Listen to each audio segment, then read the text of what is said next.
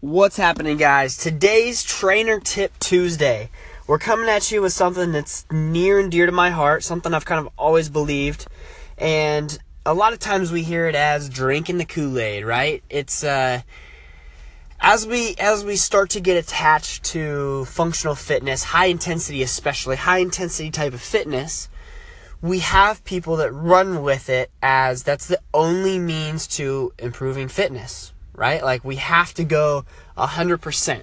We have to be done with the workout, laying on the floor in our own pool of sweat, like begging for air.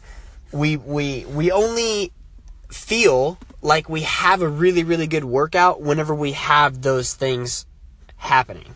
All right? And I want to go and argue against that point and say that you don't have to to see progress you don't have to go 110% every damn day. And I don't think you should because eventually there's the law of diminishing returns, right? Like where you can go so hard, it's great. You're going to see adaptations. You're going to see your body change physically and mentally.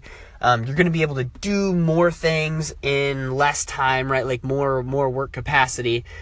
But eventually we start to hit a plateau where we can't keep doing the same shit, right? We have to start changing it up whether it's the intensities, whether it's the duration, whether it's the loading, whether it's the the rep schemes, the the altitudes, right? It could be anything. Um, but we have to start changing things up. And now I don't mean to take that to a, to an extreme and say that we have to change it up every single day. I don't agree with that either because then we don't find progression. We can't build on something. We can't lay down foundation, build on it, build on it, and then keep progressing from there and actually track track progress. But we have to find a medium road here where you go hard when you need to, especially within the training season or the training cycle, right? Like let's take for example the CrossFit season. It's about to begin. Right now, intensity should be ramping up a lot of people misconfuse that with more volume. So then what what what kind of barrier do they start digging for themselves? Now they get into the barrier or sorry, now they start getting into this little pitfall that they dig for themselves of I got to go intense for the workouts because um, the open's coming up. Man, I should probably be doing more as well. Oh man, if I had lighter body weight, now I'd be able to, you know, string together these toes to bar or do pull ups or handstand push ups a lot more efficiently or a lot faster, a lot easier. And adding in intensity, adding in more volume, and decreasing the amount of calories you're taking in or even keeping it the same while you're increasing your, your workout capacity is like a triple negative right there, right? We need to be able to cycle things in and cycle things out, right? Like right now, Volume might ramp up a little bit. That's just due to the fact that we're probably doing more conditioning type workouts.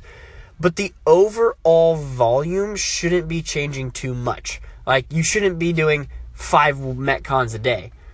If you can take the amount of conditioning pieces you're doing down and make those more intense, now I'm not saying every single day, don't take that too extreme, but being able to take down the amount of times that we that we go intensely will now make the intensity that we give to those workouts rise, right? Because instead of us knowing, okay, I have to go hard as balls Monday, Tuesday, Wednesday, Thursday, Friday, I'm going to now go hard as balls Monday, Tuesday, Saturday, or Monday, Wednesday, Saturday, right? Giving your body some time to recover, central nervous system stimulus, and then be able to recover enough to now go hard again, right?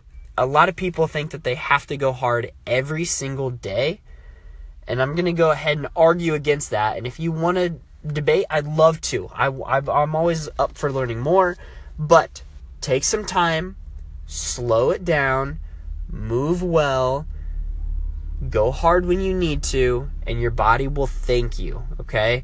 Five years down the road, five months down the road, your body's to thank you and say, Thank you for helping us come out of the open with more than just a couple fast times, right? Again, the grand scheme of things after the open, when 99% of us don't make it to the next level, we need to come out of that with a higher level of fitness than when we went in. Remember that as you go through your training cycles. If you guys have any questions, we're always here to help and provide training for you.